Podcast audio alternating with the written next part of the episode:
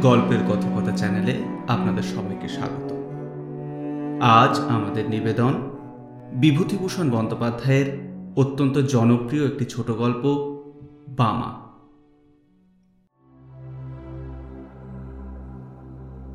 আমার যখন বাইশ চব্বিশ বছর বয়স, তখন নানা দেশ বেড়ানোর একটা কাজ জুটে গেল আমার অদৃষ্টে। তখন আমি দৈব ঔষধের মাদুলি বিক্রি করে বেড়াতাম।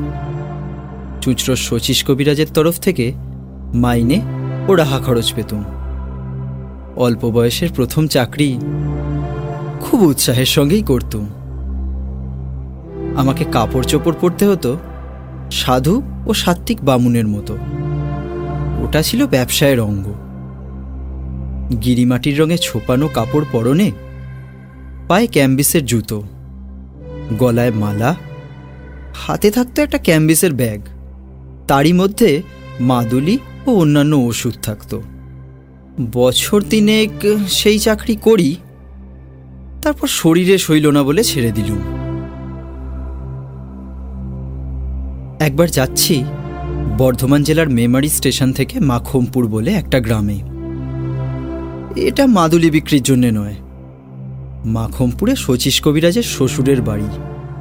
সেখানকার জমি জমার ওয়ারিশান দাঁড়িয়েছিলেন শচীশবাবু শ্বশুরের ছেলেপুলে না থাকায়।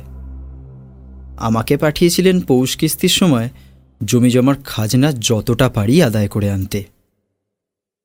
কিন্তু তাহলেও পরনে আমার গেরুয়া কাপড়, হাতে মাদুলি ও ওষুধ ভরা ক্যাম্বিসের ব্যাগ ইত্যাদি সবই ছিল। যদি পথে ঘাটে কিছু বিক্রি হয়ে যায়, কমিশনটা তো আমি পাব। কখনো অঞ্চলে যায়নি। মেমারি স্টেশনে নেমে বেলা দুটোর সময় হাঁটছি তো হেঁটেই চলেছি, পথ আর ফুরোয় না। এক জায়গায় একটা ছোট বাজার পড়ল। সেখানে কিছু খেয়ে নিয়ে আবার পথ হাঁটি।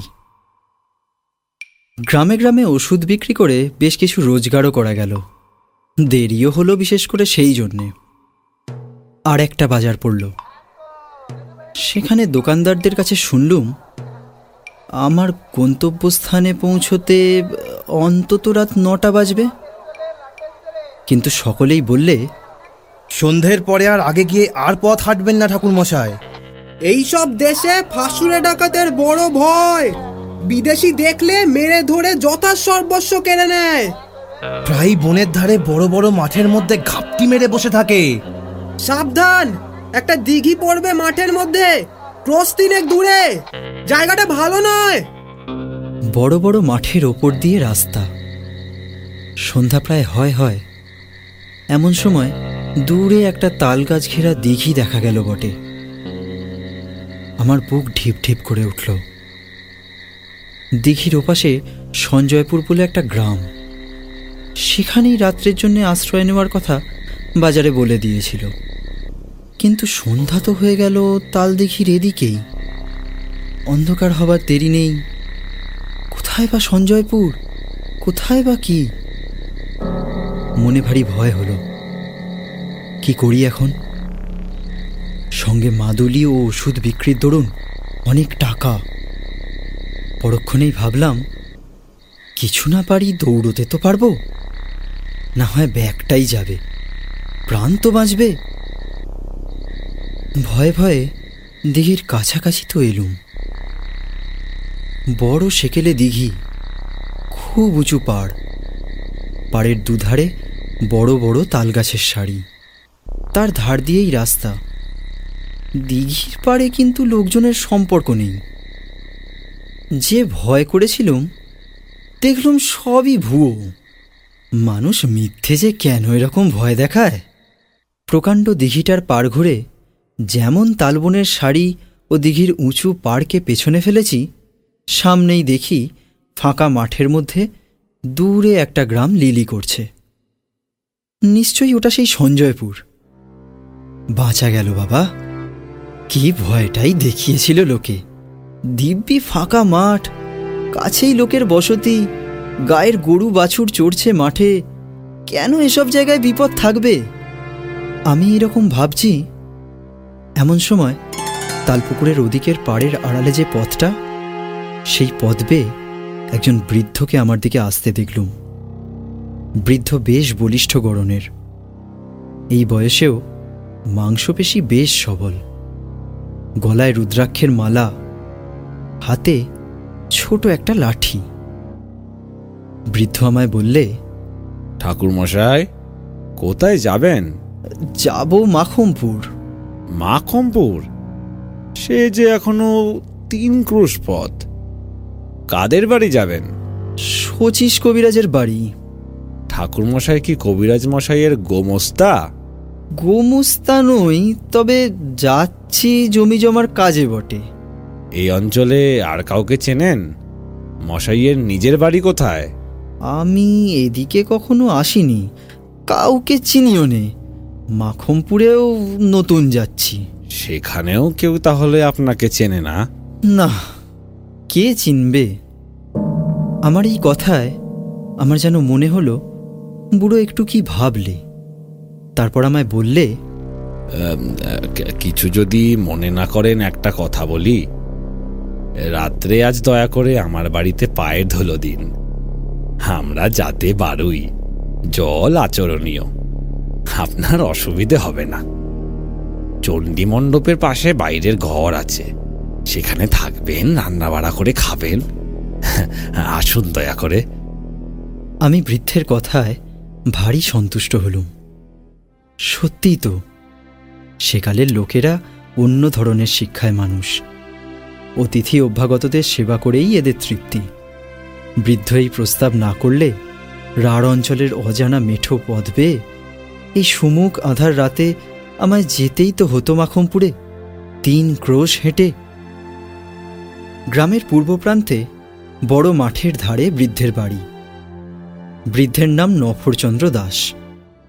আমি চণ্ডীমণ্ডপে গিয়ে উঠতেই একটা কুকুর ঘেউ ঘেউ করে উঠল।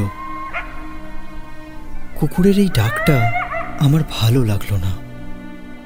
এর আমি কোনো কারণ দিতে পারব না। কিন্তু এই কুকুরের চিৎকারের যেন একটা ছন্ন ছাড়া অমঙ্গলজনক অর্থ আছে। মঙ্গল সন্ধ্যায় কোনো গৃহস্থ বাড়িতে আসেনি। যেন শ্মশান ভূমিতে এসেছি। বৃদ্ধের বাড়ি দেখে মনে হলো বেশ অবস্থাপন্ন গৃহস্থ। বাড়ির উঠোনে সারি সারি তিনটে বড় বড় ধানের গোলা। গোলার সঙ্গে প্রকাণ্ড গোয়াল ঘর বলদ ও গাইয়ে প্রায় কুড়ি বাইশটা। অন্তঃপুরের দিকে চারখানা বড় বড় আটচালার ঘর। বাইরের এই চণ্ডীমণ্ডপ ও তার পাশে আর একখানা কুঠরি। আমার কথাটা ভালো করে বুঝতে গেলে এই কুঠরিটার কথা আর একটু ভালো করে শুনতে হবে। কুঠরিটিকে চণ্ডীমণ্ডপ সংলগ্ন একটা কামরাও বলা যায়, কারণ একটা সরু রোয়াকের দ্বারা চণ্ডীমণ্ডপের পেছন দিকের সঙ্গে সংলগ্ন। অথচ দৌড় বন্ধ করে দিলে বাইরের বাড়ির সঙ্গে এর সম্পর্ক চলে গিয়ে এটা ভেতর বাড়ির একখানা ঘরের সামিল হয়ে দাঁড়ায়। আমায় বাসা দেওয়া হলো এই কুঠরিতে কুঠরির একপাশে ছোট একটা চালা। সেখানে আমার রান্নার আয়োজন করে দিয়েছে। হাত মুখ ধুয়ে সুস্থ হয়ে আমি বিশ্রাম করছি। গৃহস্বামী এসে বললে ঠাকুরমশাই রান্না চাপান। আর রাত করেন কেন? আমি রান্না চালায় বসে রান্না চড়িয়ে দিতে যাচ্ছি। এমন সময় দেখি একটি বাড়ির বউ ভেতর থেকে একগাছা ঝাঁটা হাতে এসে আমার রান্না চালার সামনে দিয়ে ঢুকলো ও ঝাঁট দিতে লাগল। কুঠরির দরজা খোলা। আমি যেখানে বসে সেখান থেকে কুঠরিটার ভেতর দেখা যায়। আমি তো একবার বিস্ময়ের সঙ্গে দেখলুম, বউটি ঝাঁট দিতে দিতে আমার দিকে চেয়ে চেয়ে দেখছে। দু তিনবার বেশ ভালো করে লক্ষ্য করে মনে হলো, বউটি ইচ্ছে করেই আমার দিকে অমন করে চাইছে। আমি দোস্তুর মতো অবাক হয়ে গেলুম। ব্যাপার কি? সম্পূর্ণ অপরিচিতা মেয়ে, পল্লীর গৃহস্থ বধূ। এমন ব্যবহার তো ভালো নয়। কি হাঙ্গামায় আবার পড়ে যাব রে বাবা? কর্তাকে কাছে বসিয়ে রাধে রাধে গল্প করব নাকি? এমন সময় বউটি ঝাঁট শেষ করে চলে গেল।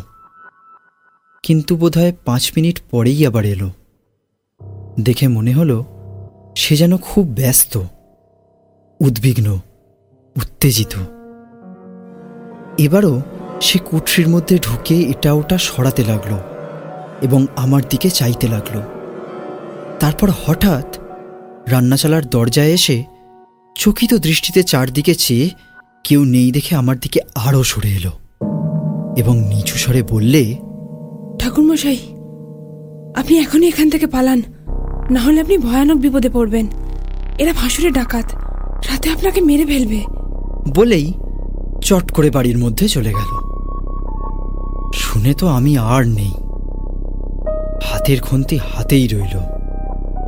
সমস্ত শরীর দিয়ে যেন বিদ্যুৎ খেলে গেল।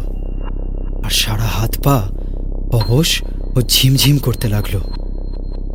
বলে কি, দিব্যি গেরস্ত বাড়ি, গোলা গালা ঘর দোর, ডাকাত কীরকম? কিন্তু পালাবই বা কেমন করে? এখন বেশ রাত হয়েছে। সামনের চণ্ডীমণ্ডপে বৃদ্ধ বসে লোকজনের সঙ্গে কথা কইছে। ওখান দিয়ে যেতে গেলেই তো সন্দেহ করবে। কাঠের মতো আড়ষ্ট হয়ে গিয়েছি একেবারে। হাতে পায়ে জোর নেই, কিন্তু ভাববারও শক্তি লোপ পেয়েছে। মিনিট পাঁচেক এমনিভাবে কাটল। এমন সময় দেখি সেই বউটি আবার কি একটা কাজে কুঠরির মধ্যে ঢুকে খোলা দরজা দিয়ে আমার দিকে চেয়ে দাঁড়িয়ে রইল। মেয়েটি কথা বলবার পূর্বেই আমি বললুম তুমি যে হও তুমি পরম দয়াময়ী। বলে দাও কোন পথে কীভাবে পালাবো? বউটি চাপা গলায় বললে সেই জন্যই এলুম। সব দেখে এলুম। পালাবার পথ নেই। ওরা ঘাঁটি আগলে রেখেছে। তবে উপায়? একটা মাত্র উপায় আছে। তাও আমি ভেবে এসেছি। আমি এ বাড়িতে আর ব্রহ্মহত্যা হতে দেব না। অনেক সহ্য করেছি। আর করব না। দাঁড়ান ঠাকুরমশাই আর একবার বাড়ির মধ্যে থেকে আসি নইলে সন্দেহ করবে। মিনিট পাঁচেক পরে বউটি আবার এলো। চকিত দৃষ্টিতে চারদিকে চেয়ে বললে শুনুন আমার উপায় এ কথা কটা মনে রাখুন। মনে যদি রাখতে পারেন তবে বাঁচাতে পারব। আমার নাম বামা আমি এই বাড়ির মেজ বউ। আমার বাপের বাড়ির গ্রামের নাম কুসুমপুর জেলা বর্ধমান থানা রায়না। আমার বাপের নাম হরিদাস মজুমদার জ্যাঠামশাইয়ের নাম পাঁচকড়ি মজুমদার। আমরা দুই বোন, আমার দিদির নাম খান্তমণি, বিয়ে হয়েছে সামন্তপুর তেরোটা, বর্ধমান জেলা। শ্বশুরের নাম দুর্লভ দাস, সবাই যাতে পারুই আমার বাবা জ্যাঠামশাই সব বেঁচে আছেন, কিন্তু মা নেই। আমার তখন বুদ্ধি লোপ পেতে বসেছে। যা বলে মেয়েটি, তাই করে যাই। এতে কি হবে? বউটি কিন্তু এক একবার বাড়ির মধ্যে যায় আবার অল্প দু মিনিটের জন্য ফিরে এসে আমায় তালিম দিয়ে যায়। মনে আছে তো? জ্যাঠামশাইয়ের নাম কি? হরিদাস মজুমদার। না না পাঁচ পাঁচকড়ি মজুমদার। বাবার নাম হরিদাস মজুমদার। আমার দিদির নাম কি? শ্বশুর বাড়ি কোন গায়ে? খান্তমণি। শ্বশুর বাড়ি হলো শ্বশুর বাড়ি আপনি সব মাটি করলেন দেখছি। সামন্তপুর তেরোটা বলুন। সামন্তপুর? তেওটা শ্বশুরের নাম রামযদু দাস দুর্লভ রাম দাস অবশেষে মিনিট দশ বারোর মধ্যে আমার কাছে সব পরিষ্কার হয়ে এসেছে। বউটি বললে রান্না খাওয়া করে নিন ঠাকুর মশাই কোনো ভয় করবেন না। আমার বাপের বাড়ির নাম দাম যখন জানা হয়ে গেছে, তখন আপনাকে বাঁচাতে পেরেছি। এখন শুনুন, খাওয়া দাওয়ার পরেই শ্বশুরমশাইয়ের কাছে আমার বাপের বাড়ির পরিচয় দিয়ে বলবেন, আপনি তাদের গুরুবংশ আমার নাম বলে জিজ্ঞেস করবেন, আমার বিয়ে হয়েছে কোথায়, জানো নাকি? গলা যেন না কাঁপে, কোনো রকম সন্দেহ যেন না হয়। আমি চললুম, আবার আসব। আপনি শ্বশুরকে বলবার পরে। কিন্তু দেরি করবেন না বেশি। বিপদ কখন হয়, বলা তো যায় না। রান্না খাওয়া শেষ না করলেও তো সন্দেহ করতে পারে। রান্না খাওয়া করতেই হলো।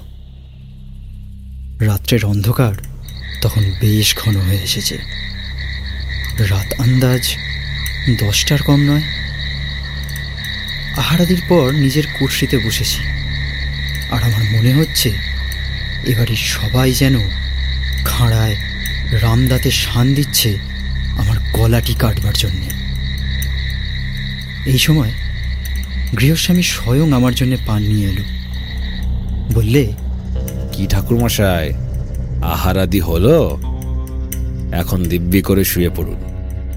মশারিটা টাঙিয়ে দিয়ে যাচ্ছি। রাত হয়েছে আর দেরি করবেন না।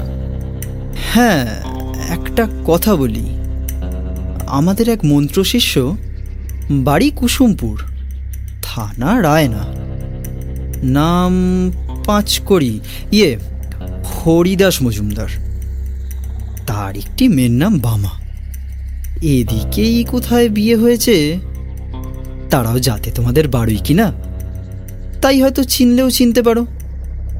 মেয়েটির জ্যাঠা দুর্লভ ব্রহ্ম ইয়ে পাঁচ করি আমায় বলে দিয়েছিল মেয়েটির শ্বশুরবাড়ির খোঁজ করে একবার সেখানে যেতে। তা যখন এলুমিয়ে দেশে আমার কথা শুনে বৃদ্ধ যেন কেমন হয়ে গেল। আমার দিকে অবাক হয়েছে বললে কুসুমপুরের হরিদাস মজুমদার বামা আপনি তাদের চিনলেন কি করে?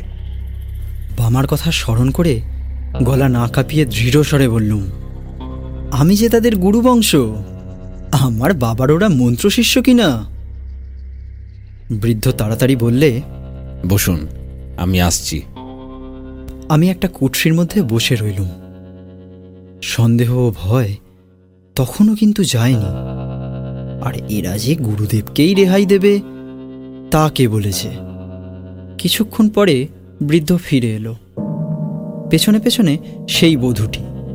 আর একজন সন্ডা মার্কা গোছের যুবক এবং একজন প্রৌঢ়া স্ত্রীলোক সম্ভবত বৃদ্ধের স্ত্রী।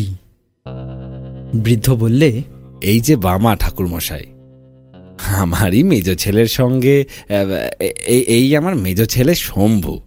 গড় করো সব গড় করো। মেজ বৌমা দেখো তো চিনতে পারো একে? চমৎকার অভিনেত্রী বটে বামা। অদ্ভুত অভিনয় করে গেল বটে। ঘুমটা খুলে হাসি মুখে সে আমার পায়ের ধুলো নিয়ে প্রণাম করলে গলায় আঁচল দিয়ে, জীবনদাত্রী, দয়াময়ী বামা, আমার চোখে প্রায় জল এসে পড়ল। তারপর সে রাত্রি তো কেটে গেল। খাবার জল দেবার ছুতো করে এসে বামা আমায় আশ্বাস দিয়ে গেল। বললে, বিপদ কেটে গিয়েছে। আমার চোখে না পড়লে সর্বনাশ হতো। ভিটেতে ব্রহ্ম হতে। হতো অনেক হয়েছে। এ কুঠুরিতে এ বিছানায় এ মেঝেতে অনেক লাশ পোতা আমার মনের অবস্থা বলবার নয়। বললুম পুলিশ কি গাঁয়ের লোক কিছু টের পায় না? কিচ্ছু বলে না? কে কি বলবে? এ ফাঁসুরে ডাকাতের গা। সবাই এরকম। আগে জানলে কি বাবা এখানে বিয়ে দিতেন? বিয়ের পর সব ধরা পড়ে গেল আমার কাছে। এখন আমার একটি সন্তান হয়েছে। এ পাপ ভিটে বাস করলে তার অকল্যাণ হবে। ওকে বারণ করি, কিন্তু ও কি করবে? মাথার ওপর শ্বশুরমশাই রয়েছেন, পুরনো ডাকাত, দাদারা রয়েছে। আপনি ঘুমিয়ে পড়ুন, বাবা ঠাকুর। আর ভয় নেই। সকাল হলো। বিদায় নেবার সময় বৃদ্ধ আমায় পাঁচ টাকা গুরু প্রণামী দিলে। বামাকে আড়ালে ডেকে বললুম, তুমি আমার মা, আমার জীবনদাত্রী। আশীর্বাদ করি, চিরসুখী হও মা। বামার মতো বুদ্ধিমতী নারী জীবনে আর আমার চোখে পড়েনি। কত কাল হয়ে গেল। এই বৃদ্ধ বয়সেও সেই দয়াময়ী পল্লী বধূটির স্মৃতিতে আমার চোখে জল এসে পড়ে। শ্রদ্ধায় মন পূর্ণ হয়ে ওঠে।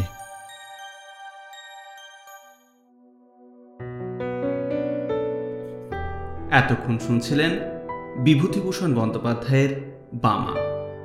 গল্পের কথক দেবপুত্র বামার ভূমিকায় পিয়ান।